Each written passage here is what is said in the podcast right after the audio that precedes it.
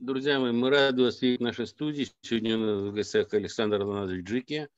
Мы продолжаем разговор об искусстве. У нас э, предполагается целый курс лекций, касающийся этого наиважнейшего аспекта. Э, я думаю, что это будет полезно и слушателям, ну и нам, конечно, и преподавателям, и всем, кто смотрит наш канал. Э, Александр Роланович, мы хотели начать с... Это не Али, да, вот за спиной у Владимира Викторовича. Но вы сказали, что прежде чем нам опуститься в эпоху неолита, нам желательно подняться до высот вообще понимания какое вот это изобразительное искусство или какие методы или способы этого изобразительного искусства существуют. И я так понимаю, что сегодня у нас занятие будет этому посвящено. А, ну да, здравствуйте, я всех приветствую, дорогие друзья, и а, попадаю, значит, видимо, в свою а, а, стихию, поскольку, поскольку я уже много лет преподаю, последние, наверное, уже лет 6-7 а, а, в школе дизайна Высшей школы экономики. И моя первая вот такая, наверное, главная моя задача – это а, научить людей искусству, в принципе, как, как с этим быть, что это такое. И, конечно же, если мы говорим об искусстве в целом, наверное, мы должны понимать, что искусство – это язык. Без языка ничего нельзя сказать. И этот язык очень э, за долгие годы, которые прошли с тех пор, как впервые человек э, ну, нанес изображение на стене пещеры, мы не знаем, это то, что до нас дошло, на чем были изображены первые изображения, мы не можем даже себе представить. Может быть, это было нарисовано палочкой на песке, мы не знаем. Потому что до нас дошли только пещерные рисунки, которые датируются какими-то страшными датами, там десятки тысяч лет, Вот, э, ну, непонятно, как эти даты определяются. Я всегда сомневался в точности этих датировок. Ну, так скажем, раз написано, значит написано. Вот, и с тех пор, как появились эти первые изображения, э, искусство очень сильно развилось и дошло до того, что мы имеем сейчас, то, что называется современное искусство, к которому все относятся по-разному, некоторые хорошо, некоторые плохо – но в целом, в принципе, есть такое ощущение, что цикл, э, огромный цикл э, того, что называлось искусством, закончился именно в наше время, и мы сейчас присутствуем при э, новом каком-то витке зарождения какого-то нового вообще понимания искусства, поскольку, поскольку если представить себе древности, когда палеолитический художник там имел в руках только на кровь какого-нибудь зарезанного барашка или же растолченную какую-то в порошок как-то изобрели пигменты, и неизвестно, была ли у него кисточка, он рисовал пальцем, неизвестно, мы не знаем, то сейчас появились э, такие мощные изобразительные средства, которые позволяют практически имитировать реальность, э, создавать э, живых роботов. Вы все видели, как там сейчас уже практически неотличимое изображение от, от жизни, двигающееся, разговаривающее, и вообще, в принципе, занимающиеся этим самостоятельно. То есть искусственный интеллект скоро уже будет сам создавать неотличимые от настоящих образы, и мы входим в очень странную эпоху. Как с ней разбираться, будут решать э, наши потомки, э, и об этом даже не хочется думать. Поэтому мы сейчас вернемся к старому, доброму, классическому искусству, э, к тому, к чему мы все привыкли называть это самое дело искусством – вот, я под, подготовил э, небольшую презентацию. Сейчас постараюсь, э, значит, я сейчас постараюсь включить э, ее на экран и буду как бы говорить за кадром. Вот, получилось включить на экран? Вы видите? Да, да, да, все нормально. Давайте, поехали. Вот, э, значит, э, э, это я назвал таким, ну, сухим достаточно способом, назвал это дело изобразительные системы. То есть, каким образом вообще, в принципе, можно создать изображение. Вот, и вот, пожалуйста, это, я не знаю, это настоящее, не настоящее, но вот дошедшая до нас так называемая пещера рук, Аргентина – датировка от 13 тысяч до 900 тысяч 500 лет назад, когда человеку пришло в голову отпечатать свою руку. Ну, видимо, это то, что было легко отпечатать. Вот, и э, потом, может быть, мы вернемся к этому. Я сейчас просто расскажу о тех способах, какие у нас имеются. И э, вот это самое изображение, оно, по большому счету, э, откуда взялась вообще эта концепция? Не только отпечаток. Вторая концепция, которая появилась у человека, это тень. То есть люди видели, что предмет отбрасывает тени, и они каким-то образом э, создали вот этот вот э, удивительный момент, когда они эту тень либо обвели, либо нарисовали. Вот, и появилось то, что, в общем-то, называется теневой проекцией. Вот это а, такой был фотограф Брассай, венгер, который проживал в он, я произносит, не знаю, как он произносится, все по-разному произносят, э, э, проживал в Париже в 20 веке, в первую половину 20 века. Это его фотография, видимо, уже послевоенная, цветная пленка, отпечатки руки на стене, 1950-е годы. Прошло 13 тысяч лет, но, как вы видите, это э, искусство отпечатка осталось и продолжает существовать сейчас. Все вот эти технологии, как вот и промышленные технологии тоже, они же не уходят навсегда. Мы их продолжаем использовать. Мы можем добыть огонь трением палочки, если придется об палочку. Ну, э, как бы. А, и это все есть. И вот это искусство, оно продолжает существовать. Теперь, если мы возьмем любой, любую постройку, ну, когда мы делаем фундамент, да, вот архитектурного сооружения, это план, отпечаток, Дуомо, собор в Флоренции, Санта-Мария-дель-Фьоре. Вот как бы как выглядит ее отпечаток. Это тот же самый отпечаток, как бы ступни, ноги, руки. Вот. Э, а также тень. То есть если представить себе, что мы сверху, вот прямо ровно в зените находится солнце, и если бы вот это самое, этот собор взлетел, то тень от него выглядела бы таким образом. Вот это называется параллельная проекция, либо же теневая проекция от солнечных лучей. И, в принципе, если мы, а, да, а, и изобретателем этой проекции а, был такой товарищ Гаспар Монш, который служил в наполеоновские времена, был инженером. Он первый изобрел вот эту самую параллельную, ортогональную проекцию, связанную друг с другом. Ну, кто нашего возраста, люди, которые занимались ну, в советской школе или заканчивая технические вузы, прекрасно знают, о чем я говорю. Когда у нас есть два изображения, э, допустим, планы фасады, по этим двум изображениям мы можем достроить э, там третье, третью проекцию. То есть две проекции э, содержат в себе полную или максимально полную информацию о трехмерном предмете. И когда Гаспар Монш изобрел свою вот эту начертательную геометрию, а, а, ой, ну, господи, а, параллельную проекцию, ортогональную, она была засекречена, поскольку, поскольку она позволяла перевести чертеж технических, технических изделий, в основном, естественно, военного назначения, вот. И э, выглядит это, собственно говоря, вот так. Вот та самая тень, которая была от э, Санта-Марии-дель-Фьоре э, у нас черная, мы просто ее прорисовали. То есть как бы все линии, все а линии – это пересечение плоскостей, спроецированы, и вот получился у нас план. А этому плану соответствует, соответственно, фасад. Ну, этому фасаду соответствует, соответственно, третий фасад. Они взаимосвязаны, вот, и все вместе они составляют ту самую систему, которая называется ортогональная проекция или прямоугольная проекция. И что самое смешное, Гаспар Монш, который жил э, в 18 и умер в 19 веке, эта проекция последняя, которая была изобретена в э, начертательной геометрии. Это удивительно, потому что на самом деле использовалась она с глубокой древности.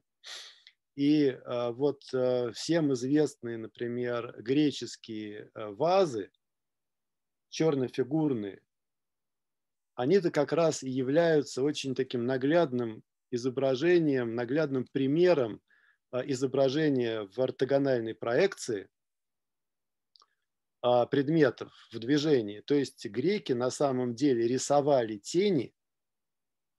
Это не случайно Греция. В Греции яркое солнце, и белые стены. И видя темную, яркую, контрастную тень на белой стене, я думаю, у человека возникает ощущение, что а, почему бы ее не нарисовать, почему ее не обвести.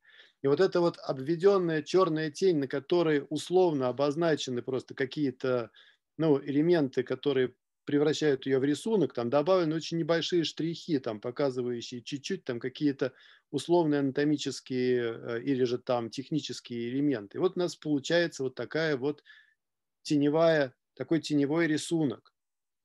А, ну, соответственно, это пятый, э, пятый, четвертый век до нашей эры, если говорить о датировках. А, таких амфор огромное количество. И они очень интересны. Я сейчас не покажу краснофигурные, но а, суть заключалась в том, что эм, здесь использовалась всего-навсего одна, ну, две краски. То есть фоновая краска – это, собственно говоря, цвет керамики, и черная краска, которой нарисованы фигуры. И потом либо палочкой просто в этой краске, либо там использовалась белая краска, чтобы эти линии нарисовать. И вот Собственно говоря, потом они изобрели, э, следующий шаг у них пошел, они перевернули, значит, изображение, черное стало красным, красное стало черным, фигуры стали красными, более близкими по цвету к тому, какие люди на самом деле. И возникла идея сделать там объем.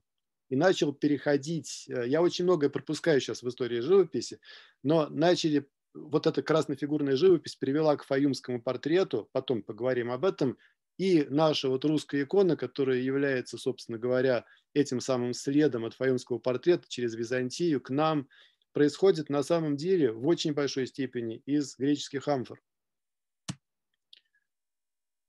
Но всегда было желание изобразить предмет в объеме, не только его, его как бы тень такая прямая, силуэтная, но также показать его стороны. И, в принципе, это тоже тень. Э, на самом деле, если солнце освещает предмет под углом, он отбрасывает тень, которую можно прорисовать, и возникнет то, что называется, ну, условно, аксонометрия. Это не совсем аксонометрия.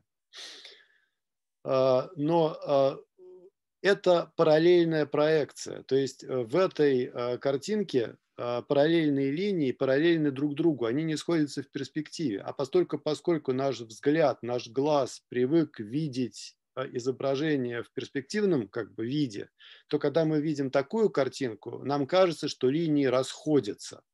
От этого возникла такая смешная как бы легенда об обратной перспективе. То есть тут кажется, что вот эти линии на самом деле расходятся. Это э, визуальный обман. На самом деле они параллельны. Вот эта э, система видения, вообще система видения предметов таким образом, то есть Солнце освещает мир, мир отбрасывает тени, мы только наблюдаем за тем, что нам показывает Солнце. Нас нет как зрителей, мы являемся свидетелями бытия. Э, это, э, в принципе, эти системы были тождественны, они, они устраивали религиозное мировоззрение. Люди, которые не а, воспринимали свою индивидуальность, отделенность от Бога в той степени, в которой мы воспринимаем сейчас, начиная со времен Возрождения, они не нуждались в картинке, которая показывает личную точку зрения. Такая картинка, она как бы обезличена, она показывает в принципе предмет. Если вы возьмете что-нибудь и положите на сканер и отсканируете любой предмет, там, круглый, там получается очень интересная картинка. Там получается изображение без перспективы. И если вы попробуете отсканировать себя, свой портрет сделать на сканере, сканере у кого-то есть, то получается очень интересное изображение, которое сильно не похоже на фотографию, которая делается при помощи линзы. Вот а, Андрей Рублев «Троица», 15 век. Вот этот пример того, как трехмерность а, в соединении с двухмерностью, а, ну, Рублева обвиняют в обратной перспективе, говорят, вот обратная перспектива. Ну вот как бы, да, здесь однозначно расходятся вот эти вот две подставки, но сами по себе стулья нарисованы в параллельной проекции. Вот дом там сзади нарисован в той самой системе, в которой была предыдущая картинка. То есть это обычная э, аксонометрия в смеси с э, ортогональной проекцией. Вот такая вот интересная интерпретация, такая живопись. Живопись без точки, без зрителя, без, без точки, на которой стоит зритель. И, в принципе, эта система работала до средних веков включительно. Но в средние века произошла революция промышленная, индустриальная, политическая. Мир изменился. Была потеряна наивная вера ну, в христианских странах в Христа, в ад, в рай. Возник человек. Он возникал постепенно, не сразу. Но возник зритель. Зритель, который стоит на какой-то конкретной точке и смотрит и видит вещи со своей точки зрения. И художники, начиная с, со, с раннего возрождения, этим занимался Леонардо да Винчи, этим занимались многие, стали искать способы, как изобразить предмет реалистично. Вот тут показана а, перспектива, в которой вертикальные линии вертикальны. Они как бы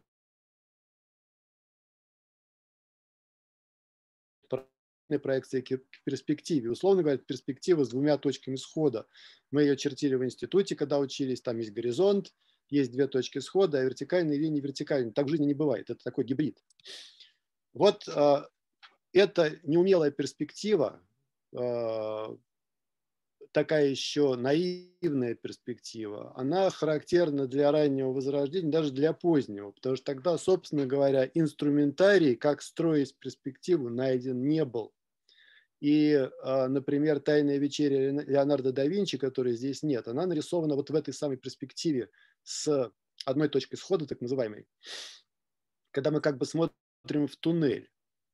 Вот. А, но в свое время, я потом, может быть, если это будет интересно, покажу, а, как это все выглядит. В свое время «Тайная вечеря» Леонардо да Винчи, видимо, произвела такой же вот эффект, какой произвел на нас, ну, кто никогда не видел трехмерного кино, до того фильм, там, условно говоря, «Аватар», когда мы увидели 3D на экране, вот э, для людей того времени э, увидеть, как э, значит, стены и потолок зала, в которой висит тайная вечеря в, в церкви, уходят в глубину, в картину, это, видимо, был фурор, типа разорвавшейся бомбы.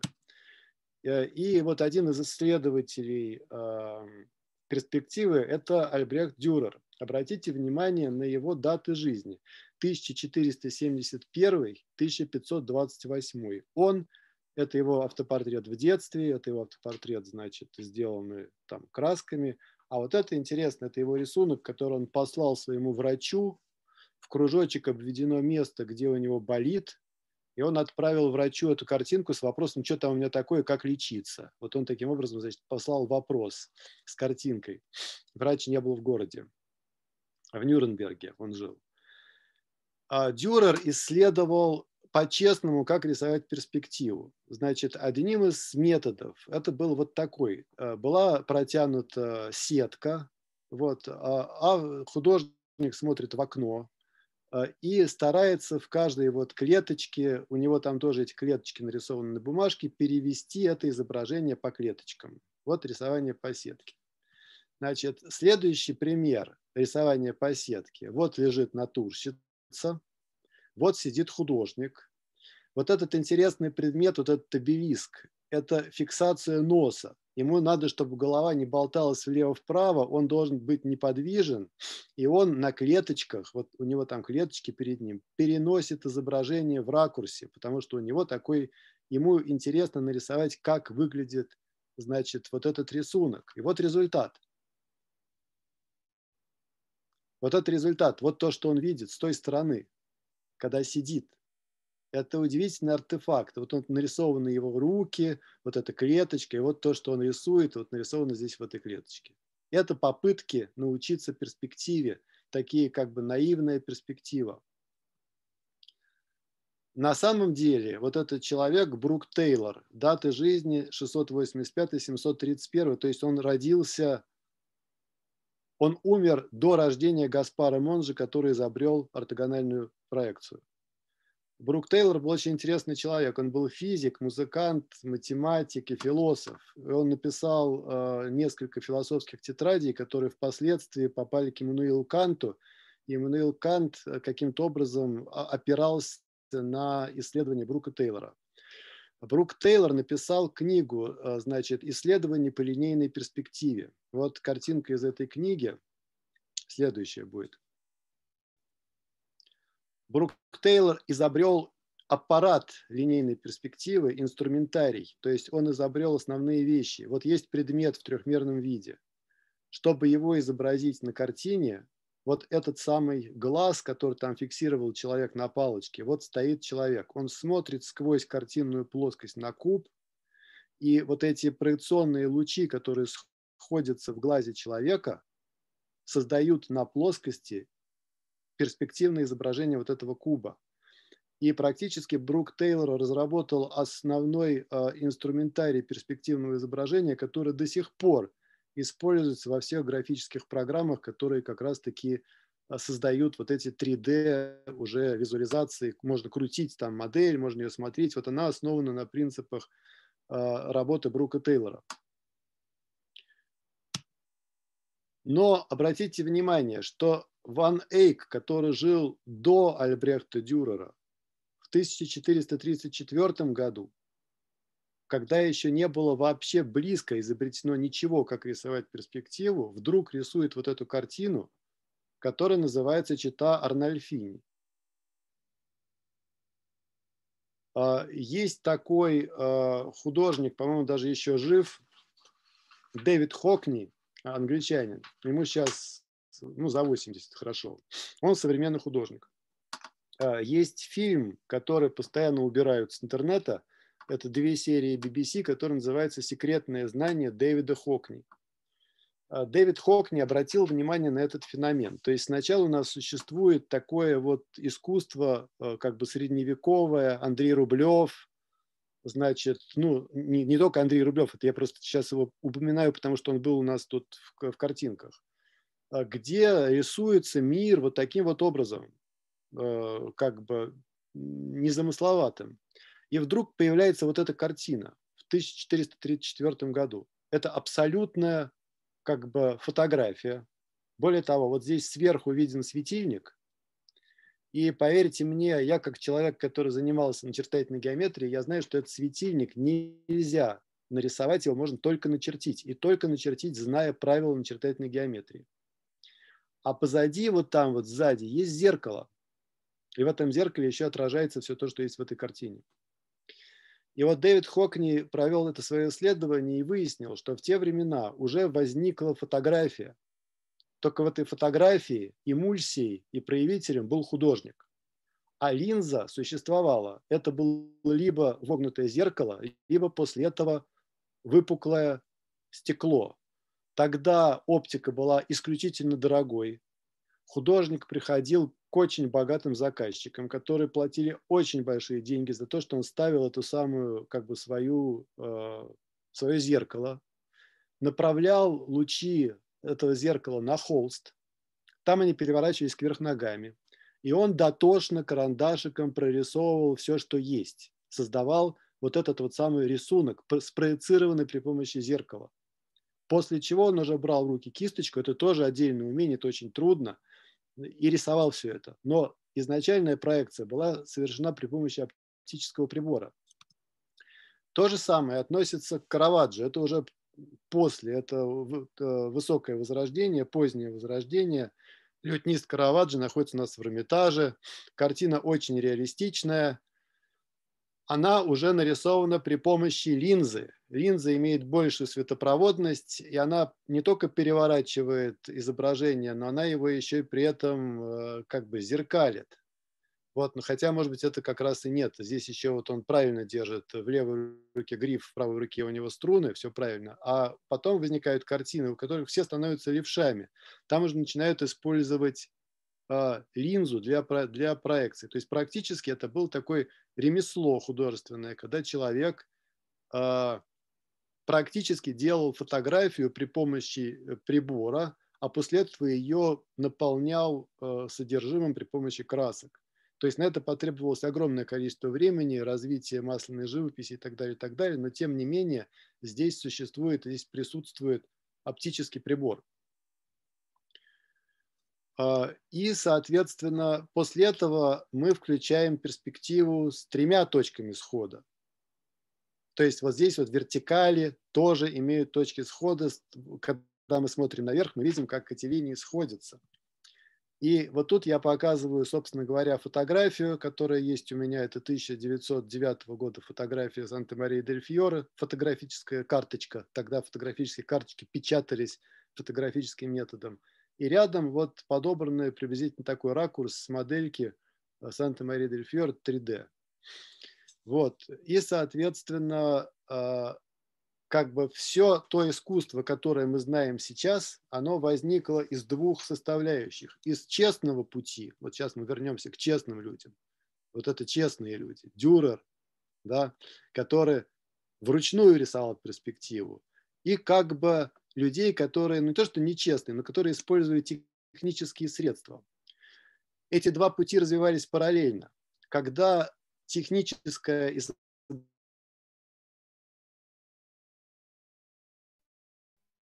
которые рисовали перспективу, они, во-первых, разработали инструментарий, как рисовать перспективу, а во-вторых, во-вторых, поняли, что это можно, и научились рисовать точно так же, без помощи технических средств. Это похоже на то, как греки увидели тень, обрез, об, ну, ее обвели сначала, я так понимаю, так оно и было, но потом научились рисовать вещи, похожие на тени. И вот, собственно говоря, все развитие классической живописи пришло к тому, что живописцы научились рисовать фотографически точно, но после этого была изобретена фотография. И фотографическая точность изображения перестала быть необходимой, потому что фотограф, придя на место художника, ставил свою треногу, ставил на нее свой ящик, засовывал туда свою пластину 18 на 24 сантиметра, стеклянную – и на длинные выдержки фотографировал фотографию такого качества, которая вполне могла соперничать с самым высочайшего уровня художником. И вот этот момент, о котором мы поговорим позже, потому что я буду возвращаться постоянно, наверное, к тому, если мы продолжим цикл лекций, а, как, откуда, что появилось в современном искусстве, что оно использует и почему. Вот появилось то, что называется схема, схематическое изображение. Этот человек очень интересный. Это дизайнер, э, ну, инженер э, английский Генри Бек. Ой, я неправильно напечатал даты жизни. Он, конечно, 1902 года, а не 9102. 1902-1974. Он придумал схему лондонского метро. Что такое схема? Схема упрощает изображение, оно убирает оттуда лишнюю информацию. То есть если мы будем рисовать схему метрополитена, московского в том числе, а, по карте, то есть мы поставим все точки, где находятся линии метро, она получится очень непонятной. То есть, например, нам нужно вот эти линии, там, Калужско-Рижская линии, там, а, Калужская, Новочеремушки, Профсоюзная, да, э, они имеют разные интервалы между прогонов, но на самом деле это одна прямая, пересадок нет. Поэтому мы рисуем их абсолютно с одинаковыми интервалами. Нам важно передать человеку информацию, что здесь как бы после Калужской новой черемушки, после новых черемушек профсоюзная. Вот. И возникает схема. Эта самая схема, в принципе, на самом деле, сплошь да рядом используется в нашей повседневной жизни. И практически Э, те картинки, те рисунки, которые оставляют люди на стенах, на заборах, значит, когда они объясняют э, там кому-то, как куда-то пройти, раньше такое было на бумажке рисовали, это схематические изображения. Здесь собрано большое количество фотографий этого же самого Бросай, который я упоминал, который в 30-е годы фотографировал, у него есть целая книга, называется «Граффити в Париже». Он фотографировал рисунки на стенах и на коре платанов. Если на коре платанов царапать, там эти рисунки становятся такие черные. И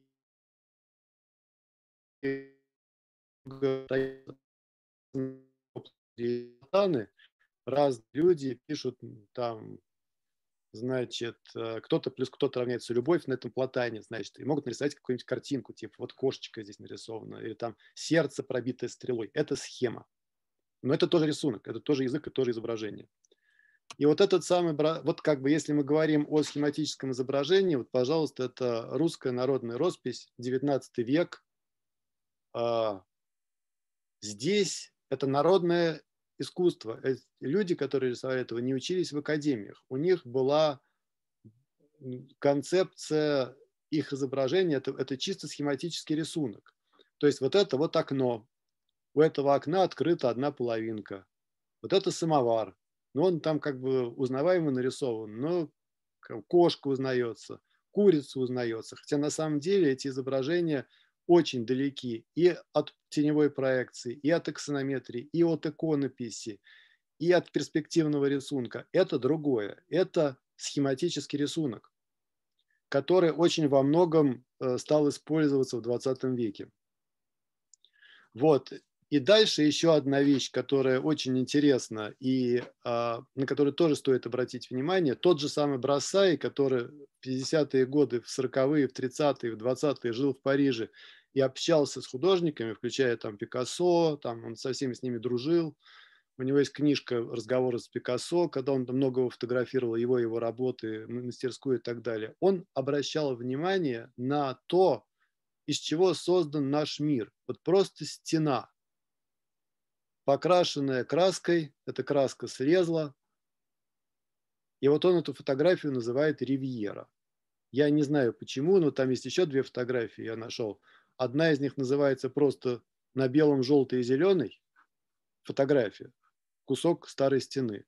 А другая называется балет. Вот балет, насколько я понимаю, во-первых, это кора платана, а во-вторых, здесь можно увидеть вот такую вот фигурку с поднятыми руками и с головой, которая так вот с ножкой вот так вот танцует. То есть это, а, значит, и, возможно, даже кого-то там держит в руке. Это он просто, рассматривая кору платана, обнаружил изображение, которое напоминает танца, там, тан, танцовщика или танцовщицу, сфотографировал это и назвал вот так, таким образом. То есть вот это еще один способ изображения, и это как бы абсолютнейший реализм, это фотография. Но это не, не сцена, это не портрет, это не жанр, а это текстура. И вот, собственно говоря, э, на этом, по-моему, эта презентация заканчивается. Вот, мы уложились, по-моему, минут в 20. Вот, э, и, значит, эм, собственно говоря, это первая часть. Поэтому я думаю, что если будут вопросы, мы можем... Александр, у меня вопрос да. такой. Э, видимо, э, этот самый Остап Бендер, он понимал, что такое изображение по тени там и все прочее, да, то есть он использовал эту методику или эту технологию для изображения Киса Воробьянинова в знаменитом эпизоде. То есть он же этот использовал, то есть я так понимаю. Это... Нет, я думаю, скорее он использовал вот это вот э, схематическое изображение, которое царапали на стенах Платана и на стенах. То есть это другое. Да, видимо, он использовал это. Понятно. А насколько с точки зрения высокого искусства, честно говоря, для меня сегодня было целое открытие, что они использовали вот это вот э, по клеточкам рисовали, там все прочее. А как же вот сейчас вот в 3D технике ребята рисуют без клеточек, без ничего, у них что другое видение? Или школа другая просто появилась? Вот они рисуют там, ты знаешь, да, там, ну, на асфальте нарисуют да, пропасть.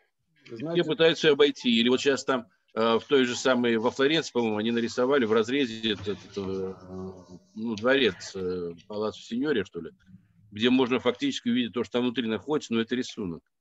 То есть то, что новая техника, новые способы, не знаю, что это вообще? Ну, значит, э, мы можем, вообще-то говоря, если интересно, посвятить там целый раздел гиперреализма. Звук исчез. А, мы можем посвятить целый раздел гиперреализму при желании. Но а, я лично сам был знаком с художником, э, его звали Шимон Акштейн, он умер вот в прошлом году в Нью-Йорке от этого самого вируса. А, он рисовал картины, которые лично у меня вызывают, ну, не, знаю, не то что восхищение, я даже не знаю как. То есть он рисовал огромные, колоссальные, там, два на метр, ну, практически детализированные фотографии старых предметов. Ну, там печатная машинка с клавишами, с буквами, с царапинами, с бликами, с отражениями, с тенями. Все это нарисовано карандашом. Рисовал он, естественно, при помощи диапроектора. Он брал э, проектор. Я просто видел, как он это делает, могу сказать технологию. Это такая же точно была технология у э, художников Возрождения, вот чита Дольфини, вот это вот. Ставится ну, оптический прибор, который проецирует изображение, и э, ты, чтобы не мучиться, значит, это все не рисовать вручную, просто аккуратненько обводишь все элементы и детали. Этого, естественно, недостаточно для того, чтобы превратить это в фотографию. Дальше начинается собственное искусство. Внесение теней, значит, вот это вот умение передать э, блики, там, полутона, четверть тона и так далее. Это талант, безусловно, это, это на самом деле мастерство. Но тем не менее оптические приборы используют. Это во-первых. А во-вторых, э, тут есть такая удивительная вещь. Мы э, делаем то, но мы же проживаем в какой-то степени в матрице, делаем то, что мы знаем, можно делать. Вот когда люди не знали, что можно нарисовать реалистично, они не могли этого нарисовать. Когда люди научились рисовать реалистичное изображение, ну, близко к фотографии, это вот как обезьяны, которые научились мыть бананы. Есть же целая история про то, как в одном месте обезьяны стали мыть бананы, и потом все остальные обезьяны тоже стали мыть бананы в зоопарке. Вот а, люди уже что так уже нарисовать можно. Мне один художник меня чуть не побил, когда я ему рассказал про фильм вот этого самого Дэвида Хокни, о том, что используются оптические приборы. Он начал на меня кричать, я закончил Суриковский, никаких оптических приборов, мы это так рисуем. Вот сколько вы там в своем архиве, значит, часов рисовали? Вот мы столько часов рисовали. Я говорю, успокойся, пожалуйста. Я знаю, что вы честно рисуете, но эти приборы использовались. Это правда так. А, то есть э, они были, эти, а, оптика использовалась, чтобы научиться передавать перспективу. Потом как бы ее научились строить. Потом возникло умение рисовать перспективу. Потом возникла школа рисования 3D. Возникли приемы, как это делать. Поэтому сейчас как бы на, ну, как бы на, все, на всей той базе, которая в тех тех веках, которые прошли, и основано наше умение это рисовать. Но это не отменяет того, что это не всегда необходимо. Потому что э, для создания, для создания образа, для того, чтобы передать, для того, чтобы передать ту идею, которую хочет передать художник, иногда не надо рисовать эту идею. Иногда для иллюстрации песни у самовара «Я и моя Маша» достаточно включить вот эту деревенскую картинку, и она лучше передаст эту Э, эту самую атмосферу. атмосферу, чем если я нарисую себя и Машу в 3D с тенями, значит, с изображением в самоваре. У меня вопрос. А где проходит граница между э, искусством и ремеслом? Как отличить одно от другого? Э, вопрос хороший. Значит, искусство всегда первично оно всегда создает то, чего не было. А ранее. вот можно вот по-рабоче крестьянски для бестолковых? Вот, вот беспервично, бесторично. Вот чтобы я, чтоб понятно было. Почему? Это рабочий крестьянский. Такого никогда не было. Вот когда человек создает то, чего никогда не было, это искусство. А когда он повторяет то, что уже было, это ремесло. И об этом, кстати, пишет Ефремов в «Лезвии бритвы», э, но он описывает, вот как работали там э, древние индийские художники, что первое поколение этих художников совершило открытие. Они научились изображать в камне, э, значит, движение человеческого тела, и для них это было чудо. То есть вот они, когда это делали впервые, это было чудо. Потом пришли люди, которые, значит, повторяли это, но это уже было не чудом, а повторением, а потом пришли люди, которые даже повторить этого уже не могли. И стали просто такими второсортными ремесленниками. Искусство всегда ищет те сочетания, а, ну, на самом деле, как сказать, а, в мире, вот и как, как определить искусство, вообще существование человека и что человек оставляет в этом мире. А в мире явлено, вот наш мир сотворен Богом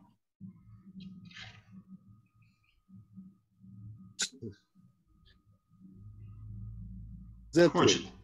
соединяет, а, соединяет их каким-то образом и создает те соединения, которых еще не было. То есть он не создает мир, но он переконфигурирует тот мир, который создан ему дан. Тогда у меня, э, так сказать, в продолжении этого вопроса, потому что я ничего не понял, если честно. Хотя я понимаю, передо мной профессор, э, а не кто-то там еще. Э, канал «Телекультура». Э, Ирина Александровна э, Антонова, Царствие Небесное, еще здравствовала в одни из, послед... ну, в одни из последних года ее жизни. Ей задают вопрос, а почему, она же была директором Государственного музея изобразительных искусств именно имени А.С. Пушкина, ей задают вопрос, интервью с ней, а почему к вам все, все лезут со своими этой, с картинами, тра-та-та-та-та-та, вот чтобы в музее там экспонировать, там себе выставку провести? Она говорит, да очень просто, потому что 99% это ремесленники, и они со своими, кстати, с первичным искусством а, в твоей интерпретации, вот они лезут в музей, потому что они считают, что если они свое ремесло а, повесят а, в музее, в музее, то это сразу станет искусством. А ну, они все первичные. Давайте я включу вторую презентацию, которая... У нас уже нету времени. Ну, хорошо. Уже нет времени. Я не буду ее включать. Нет, ну, во-первых, мы не, мы не определили, что моя интерпретация первичная. Значит, э, моя интерпретация первичная – это не то, что моя интерпретация, это э, мое предположение. Да? То есть как бы э, э, Давай по-другому-то вопрос. Есть какое-то общепринятое мнение, так сказать, среди хотя бы вас, художников, что такое искусство, а что такое ремесло? Где граница? Ладно, может, не берем там зрителей, типа у нас с Александром Головичем.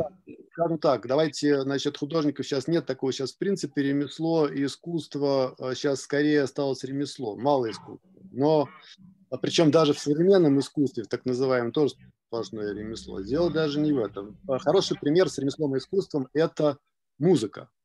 Не, того... не, не, не, не, Александр Иванович, не надо уходить. Вот э, по-другому задаю тот же самый вопрос. Едем э, к этой, к Третьяковке, вот которая на Крымском валу. Э, в Третьяковку не заходим, это филиал, а идем на набережную, где стоят все эти художники с картинами. Много, э, много симпатичных. Это э, искусство или ремесло? Вот ну, их там галереи, их там десятки, сотни. Я, я много раз там проходил, э, ну, навряд ли там на самом деле есть, э, навряд ли там есть э, много хороших художников. В основном там люди, которые занимаются бизнесом. Я сейчас не о художниках, а о произведениях. Это ремесло, то, что мы там видим, или это искусство? Ну, это, я даже боюсь, что даже, часто даже не ремесло. Это часто даже какая-то... Но не искусство. Ну, редко, да. Я с трудом могу себе представить, что там много искусств. Вот профессор запутал прямо тут хотя, же. Хотя бывает всякое. Ну, э, значит, э, что такое искусство, по большому счету? А, никто же точно не знает определения. И на самом деле все определения, они всегда грешат, грешат тем, что одно содержит в себе другое. Искусство... Почему? Мы с Александром Горовичем знаем, что такое искусство. Искусство не может не содержать в себе ремесла. То есть как бы ремесло – это необходимая составная часть искусства. Потому что как бы для того, чтобы что-то сделать, нужно... А не обязательно составная. Вот представь, искусство, вот в нашей формулировке с Александром Горовичем, искусство – это путь вот путь вот туда, вот, вот к горним сферам, секундочку. Вот идет человек вот по этому пути. Он сначала ремесленник, тра -та -та, а потом ремесло остается где-то там, и он уже, уже начинает, э, так сказать, э, творить, он уже э, перешел уже в стадию искусства. Почему не так, к примеру? Ну, во-первых, путь – это очень такое размытое определение, оно мало чего говорит. Я определяю искусство как информационный пакет, который остается на длительное время и придает определенную историю да, конечно, здесь намного понятнее. Искусство – это информационный пакет. Отлично. Это маячок, это источник информации. Вот картина, ну, нарисованы цветочки в баночке. Вот пока человек смотрит на эту картину и понимает, что это цветочки, это баночка, передается информация. Это источник информации визуальный. Он работает, пока не разрушится или пока не исчезнет зритель. Вот. А что касается, э, э, значит, мастерства, то я отсылаю вас к бессмертному произведению Александра Сергеевича Пушкина «Моцарт и Сальери», где бедный Сальери, значит, учился, учился ремеслу, учился, учился, а Моцарт ни всему не учился, а просто был композитором. Потому что художник может не иметь ремесла и может быть при этом художником, он может приобрести ремесло потом. Но первично для художника – это умение создать образ – и, может быть, в следующий раз мы поговорим об образе. потому что образ – это отпечаток реальности. Не, наверное, в следующий раз, как и наметили, надо неолит, а об образе это мы уже в самом конце лекции. мы будем тогда как-то потихонечку. Потому что всегда искусство – это всегда отпечаток, это никогда не реальность. Мы же не создаем, то есть если я рисую корову, я же не создаю корову живую, я рисую только то, что видят мои глаза, только видимость. Только не знак. обязательно то, что видят глаза, или то, что ты там себе напридумал. Нарисуй ну, там да. какой-нибудь Альфу Центавра. Ты же ее не видишь, а взял, нарисовал. А, ну, э, можно нарисовать то, что мы видим, а это будет объявлено абстракцией. Вот я же показал этот самый кусок стены, который бросаюсь сфотографировал. Чистая абстракция, это чистая реальность. Это абсолютный реализм, это стена. Да маразм это, а никакая не, абс... не, не, не реальность. Смотрит на эту стену и говорит, да ведь это же красивая стена. Более того, я могу взять эту стену и продолжить на нее смотреть. И буду видеть в ней какие-то сюжеты. А я так делал. Я один раз в месяц просидел за столом у своего друга в гостях. И мы с ним утром вставали, садились за стол и разговаривали. Утром мы пили кофе, вечером вино. А стол у него был старый, исцарапанный, заляпанный, значит, с какими-то... И я как-то начал просто, я смотрю на этом столе, вижу картинка – там есть изображение какое-то. Я вот как бы, ну, вот люди смотрят на облака, и там видят какие-то картинки. Я их видел в столе. Я с этого стола нарисовал 120 или там 130 рисунков, смотря в один стол. Вот точно так же, причем рисунков там как бы фигуративных, там было понятно, что происходит. Такая же точная история, когда человек смотрит на эту старую стену, она существует как данность. И когда мы говорим о бабушкином доме, о запахе, о старых тюлевых занавесках, о, значит, о запахе в подъезде. Когда мы поднимаемся, держимся рукой за, ступ... за вот это вот перила, да, вот эти воспоминания, эти э, как бы тактильные воспоминания маленького человечка, который рассматривает дверь, рассматривает обои, вот художники дошли до того, что они сказали, а почему бы и это тоже не нарисовать? Вот эти обои, они же тоже являются частью этой жизни. И если их передать именно с точки зрения вот этого маленького зрителя, ну, допустим, да, и эта информация будет передавать вот это ощущение этой самой любви к этой самой бабушкиной квартире, тогда, может быть, можно на самом деле просто вырезать кусок этой стены, если дом сломали, принести его в музей, поставить его в рамочку и повесить, условно говоря, реальный кусок. И он будет передавать эту информацию. То есть вот а, способ передачи э, как бы, информации через искусство бывает разный. Важен результат. Важна та эмоциональная и информационная отдача, которую этот произведение искусства дает. То, а, та реакция, то ощущение, которое человек получает – от наблюдения этого произведения искусства. Александр Николаевич, ты понял, кто такие художники? Кто работать не хочет. Вот они там и придумывают себе. Смотрит на обои, на стол облезлый. Благодарю, Александр Александрович. Чего не хотят, чего не хотят, но я всегда преклоняюсь перед хорошим художником. Но я имею в виду, вот у меня товарищ мой, я рос не вместе, он этажом выше жил. На самом деле, вот, мне кажется, что я лучше художников в жизни не видел. Вот я мог часами сидеть, у мальчишка еще был, вот он рисует. Я мог часами рядом сидеть, какая-то медитация была такая непонятная. Ну, у нас время уже, на самом деле, уже через пять минут у нас сейчас будет другой эфир. Э, Александр, спасибо огромное. Э, это очень все, ну, крайне, на самом деле, интересно. Будем продолжать, э, так, как говорится, держать. Будем просвещаться. Я думаю, да, что мы будем делать так. Мы будем идти по периодам искусства, и я буду как-то выбирать аналогии из современного искусства, аналогичные тем периодам, которые были. Так мы, может быть, много чего и да, Преподаватель э, вы, Александр Иванович, поэтому как вы построите лекцию, так и будет. А последнюю вот, лекцию мы расскажем о настоящем искусстве, о настоящем искусстве, что является, так сказать, э, вершиной. Я думаю, уже догадался, о, о чем идет речь. Вот я так настоящий художник. Э, на открытии моей выставки в этом самом Государственном музее имени Пушкина э, был установлен абсолютный рекорд за всю историю музея, а ему больше 160 лет. Присутствовало 28 послов различных стран. Э, Александр, огромное спасибо. спасибо. Обнимаем, жмем руку. Друзья, всего доброго. Спасибо большое. Надеюсь, это кому-то будет... встречи, да.